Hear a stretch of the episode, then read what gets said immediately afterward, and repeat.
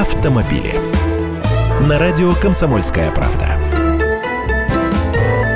Здравствуйте. Как быть с водителями-иностранцами у нас пока толком не решено. Временно живешь, катайся сколько хочешь со своими правами, никто слова тебе не скажет. Как ты там их у себя получал? А иностранцы у нас это в основном не шведы с британцами, как вы понимаете. Никого не колышет.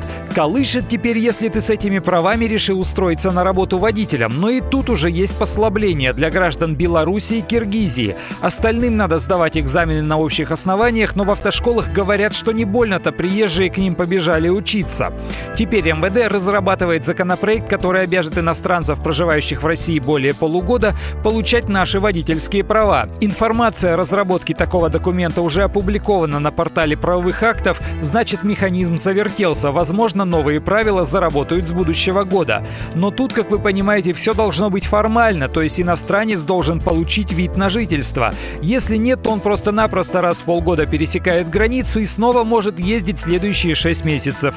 Короче, не просто их привести к общему знаменателю. Один момент, который мне очень не нравится, на них не распространяется действие фото-видеофиксации. Вот и гоняют на машинах с белорусскими, молдавскими, украинскими и киргизскими номерами, наплевав на скоростные ограничения и выделенки. Не разжигаю, не о розни тут речь, а об единых требованиях для всех водителей вне зависимости от национальности и гражданства. Я Андрей Гречаник, автоэксперт «Комсомольской правды». С удовольствием общаюсь с вами в программе «Дави на газ» по будням в 8 утра по московскому времени. Автомобили.